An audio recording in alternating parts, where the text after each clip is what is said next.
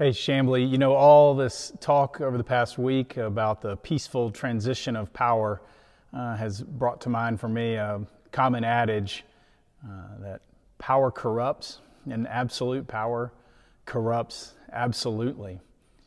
Um, which makes me think of a poignant biblical story about corruptive power. It, it's the story of King David, uh, who had risen to power, to prominence, become king over all of Israel, known as a man after God's own heart. Those were words from the mouth of God directly about David.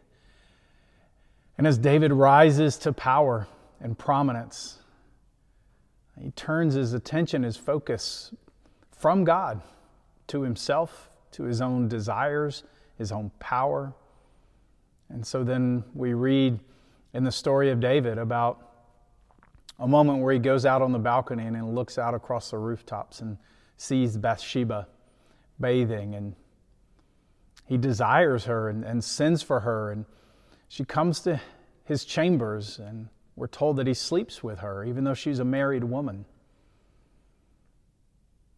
And then when she leaves she later discovers that She's pregnant, and so when news of that comes back to David, his response is to call for her husband, Uriah, and have him sent to the front lines of a battle that they were waging, knowing that would be a death sentence for him. And sure enough, Uriah dies.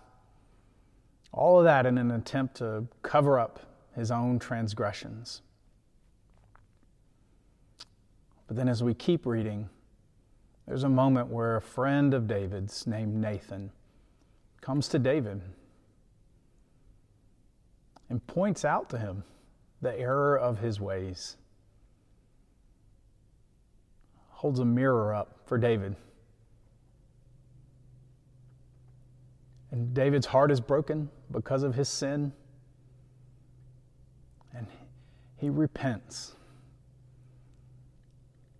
And so then we find in the Psalm, Psalm 51, a psalm of repentance written about David and Bathsheba, Uriah and Nathan. So I want to read that for us today a psalm of repentance that will hopefully be ground for us to consider the role that repentance plays in a reset for us as we start in this new year together. And after I read the scripture, as difficult of a topic as it may be, I want to ask you to affirm with me that this is for us today. So I'll say, This is the Word of God for the people of God, and you say, Thanks be to God.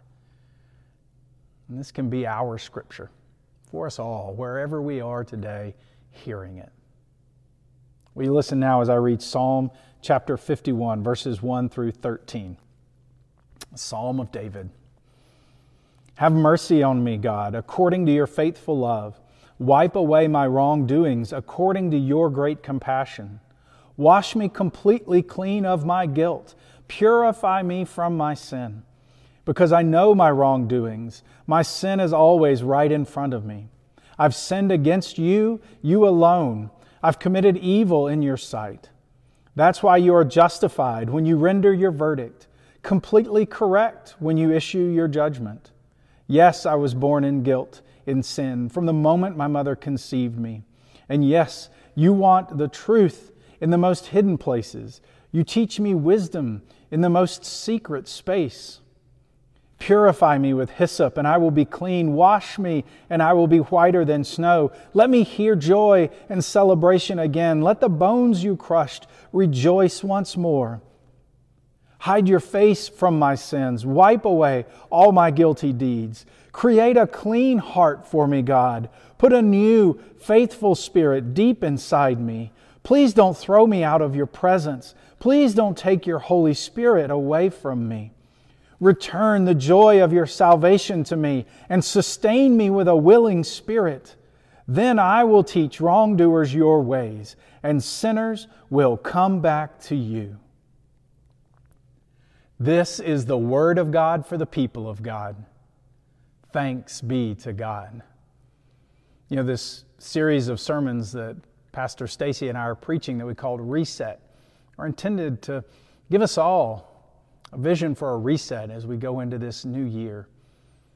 We started with a message about refocusing and how Saul, who became Paul, and Ananias had their sight refocused by God, and how we can too as we look for glimpses of where God is at work in our lives and in our world. And then we transitioned last week to a message about reassessing, as that same person, Paul, wrote an assessment of the body of Christ, the church, and how we are given such gracious gifts by God that can be employed with passion, devotion, and love to bless the world.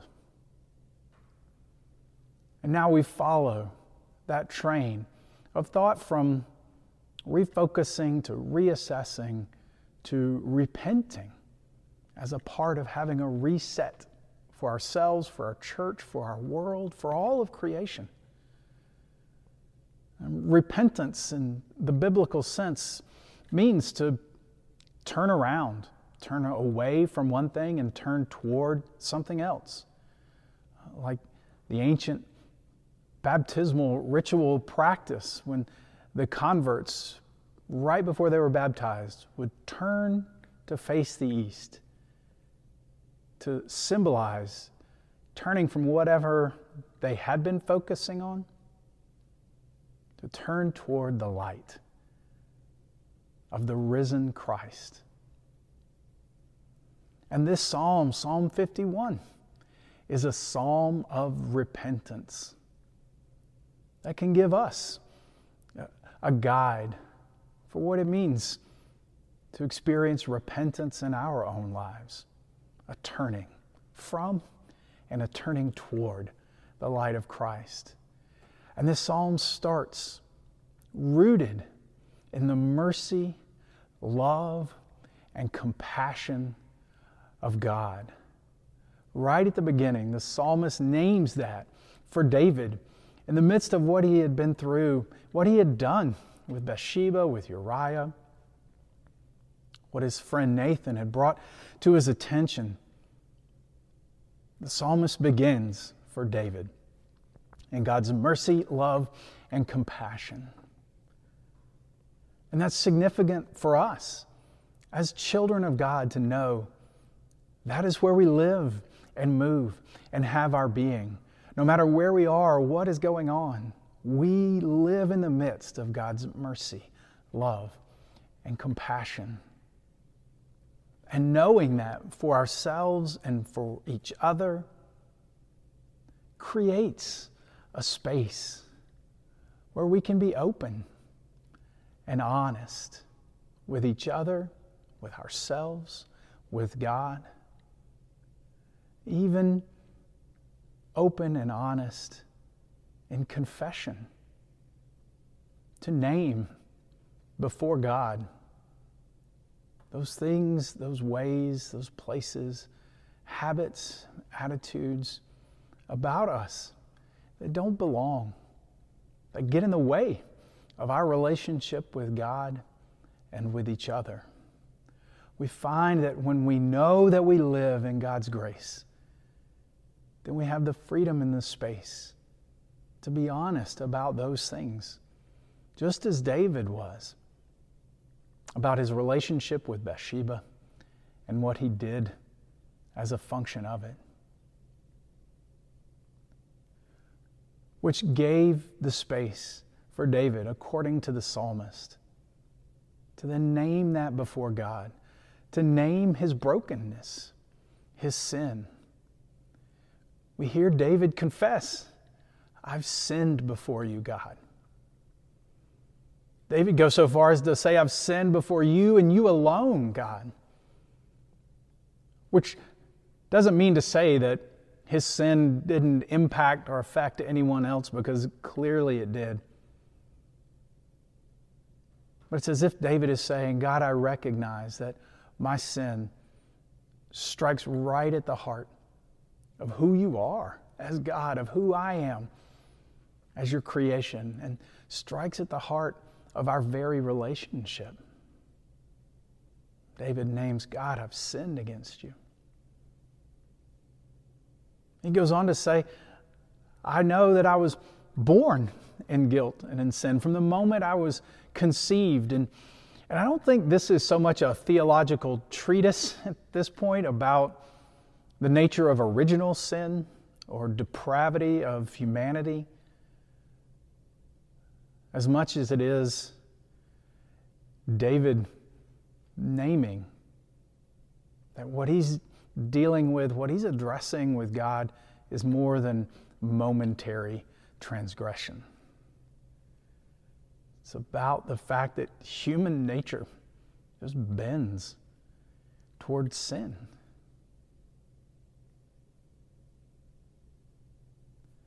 And so, David, in, honesty and vulnerability, names that reality before God. You know, Brian Erickson said, For our hearts to heal, we must first be honest about their brokenness. And you hear that honesty in this psalm.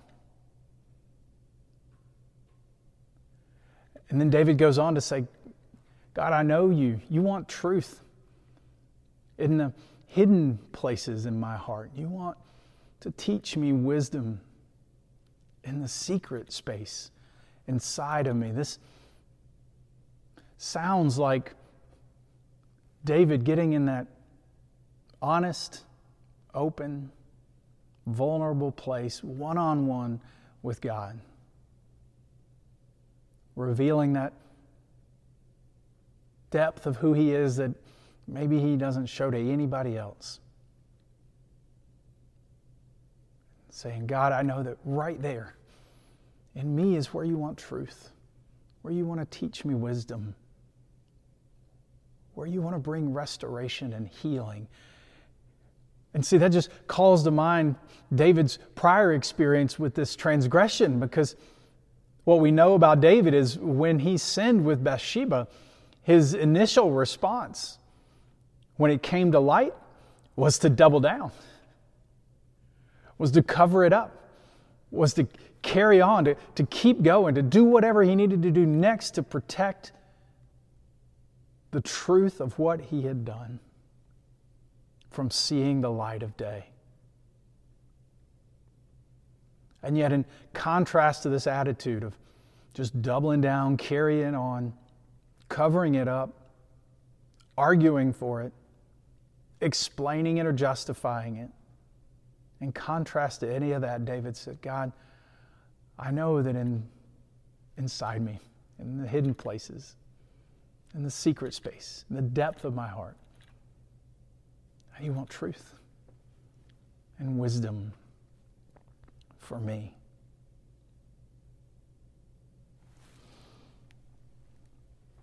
the fact is, that kind of honest reflection goes beyond the surface and the circumstances. But it goes to the root problem here, not the momentary action or transgression but the depth of the propensity inside each and every one of us and us as a culture, a society, and a world to turn away from God, to turn towards meeting some other need, desire, goal, or even just pleasing ourselves. And Brian Erickson said as well about this that, you know, in in popular religion or popular Christianity. This practice of repentance can become more about just a list of problems than, than really the existential crisis that it is. It, that we tend to deal more with the symptoms than endure the surgery. And the good news is David is honest and open with God and vulnerable and confessing as a part of repentance that this doesn't leave him in a place of guilt or shame or condemnation, but rather we hear in the words of the psalmist that he is able to look up and look ahead. And he asks God for two things forgive me and make me clean, make me new, purify me, wash me, wipe away my wrongdoings, my guilty deeds, make me white as snow, David says. not long before the uh, COVID pandemic hit, I was playing basketball with some friends as I like to do a couple mornings in the week, and um, was playing like I'm younger than I am, and got a little too into it, and was going to the basket with the ball, and uh, another guy was playing defense, and he was also acting younger than he is, and so the end result was I got up in the air, and this guy who's twice my size ran into me and knocked me across the floor into the wall, and I hit the back of my head on the wall. And I, for a moment, I blacked out. Just a moment, and I came back to. And I remember as I came back to, I had my hands on the back of my head like this, because that's where I had made contact with the wall, and it was, it hurt so bad. And I was just pressing and holding it as tight as I could with my hands. And you know, the other guys I was playing with, they'd stopped the game, obviously. And a couple of them came over and they were trying to get me to move my hand to let them have a look at it, and I didn't want to. I was holding on to it so tightly. It hurt so bad. But as I moved my hand, they pulled my hand away. They saw the blood and told me I needed to go to the doctor right away.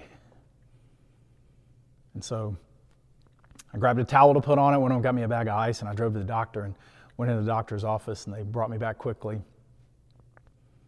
And as he took the ice and the towel off, revealed the open wound that was bleeding, he proceeded to wash it right with a solution and gauze and clean it and man that hurt but as he got it clean he was able to better see what was happening the problem so he could address it and repair it. And so he, he cleaned it off and he, he gave me a little medicine, you know, topical stuff around, and, and then ended up with a couple of injections in the area to numb it, to care for the pain that I was feeling, and, and then he stitched it up. He actually didn't stitch it, he stapled it. So I went out with, I think, six or eight staples in the back of my head. And the staples stayed there for a while until the wound closed and healed. And then I went back and they took the staples out. I think that is so much the process of repentance. It, it's so much the process of having a repentant heart and a repentant spirit that even becomes a part of our living, not just an action that we undertake from time to time when we get caught, but, but a way of living. Where even though we're tempted to cover over, cover over and hold on to those things that are hurting in us, that are broken, the things about us that need to be washed and cleaned.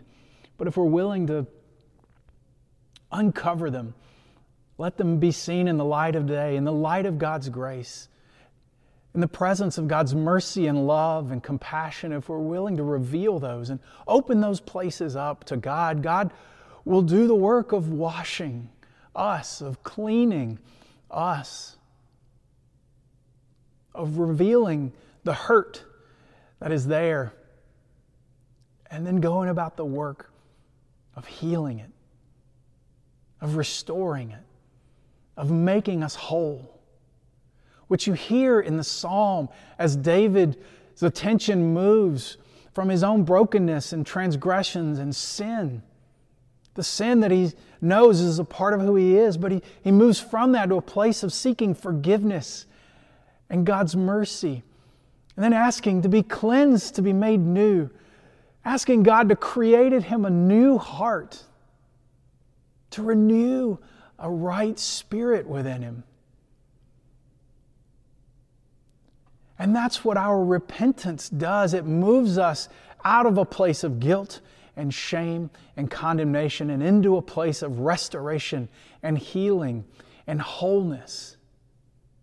The repentant spirit allows us to look ahead and celebrate what God is doing and will do in us and among us. David said, Let me hear the joy and celebration again. Return the joy of your salvation to me. I don't know if you watched any of the inauguration, but I heard this in the words of our youth poet laureate, Amanda Gorman, when she read her poem, The Hill We Climb, that ended with these words For there is always light. If only we're brave enough to see it, if only we're brave enough to be it. A repentant spirit makes us brave to see and be the better future. And the psalmist finishes with these words Then I will teach wrongdoers your ways, and sinners will come back to you. See, nobody can teach repentance like a repentant person. With humility, graciousness, and kindness. I also saw uh, in the wake of the insurrection, the siege of the Capitol, and I saw an interview with Dr. Cornel West. He's a modern day author, philosopher, professor. Um, in the interview, he was asked, What do you do? What do you say if, if you're somebody who maybe was associated with or affiliated with or supportive of not only the current president, but the groups that had rallied at the White House and then moved down to the Capitol. What do you do or say to somebody who, who maybe is supportive or affiliated or part of those efforts and, and didn't expect for it to go the way that it went? For it to become violent and a siege of the Capitol, but nonetheless it did. And what would you say to somebody who's had been affiliated there and and I appreciated so much the words of Dr. West. He said, We have to be careful and beware in this moment of self righteousness, of assuming a seat of superiority or judgment. And I hear the words of the psalmist that says, I'll teach wrongdoers your ways, and sinners will come back to you. Dr. West said this we have to be tied to truth telling and witness bearing with a spirit of compassion and a spirit of embrace. But embrace does not mean uncritical deference. It means I'm here to bear witness to something bigger than me. The repentant spirit reminds us that we stand as children of God in the mercy of God as part of something bigger than me. A repentant spirit is vital to our reset for ourselves, for our church, for our nation. It's not a repentance that leads to guilt or shame or condemnation. That's the devil's lie. There's no need to double down or cover up, attack, or even defend. Ours is a repentance that happens in mercy and is full of forgiveness, cleansing, and healing. Our repentant spirits unite as one repentant spirit, which allows us to walk through the valley of the shadow of death and fear no evil, and leads us to a vision for what our lives and our world can be. In Jesus' name, amen.